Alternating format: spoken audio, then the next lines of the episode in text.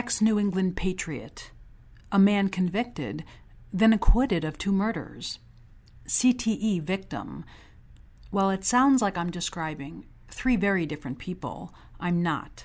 I'm describing just one, Aaron Hernandez, who committed suicide in his prison cell nearly one year ago.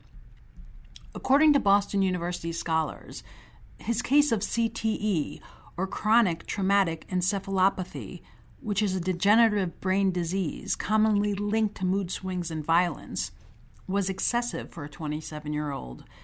Those same researchers, in collaboration with several U.S. and international partners, recently made front page headlines with their pioneering study, which found that hits to the head can set off CTE.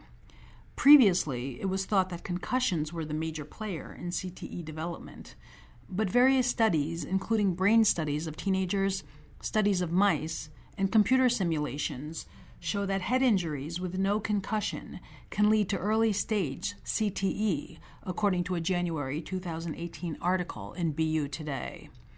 The research indicates that hits to the head may lead to protein leaks in brain capillaries, and CTE occurs when a certain protein builds up on blood vessels in a person's brain, according to the BU article.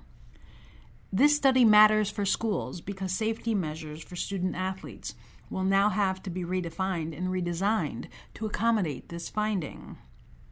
You can find Study Break on Twitter at NYSSBA Podcast. Thanks for listening. Until next time.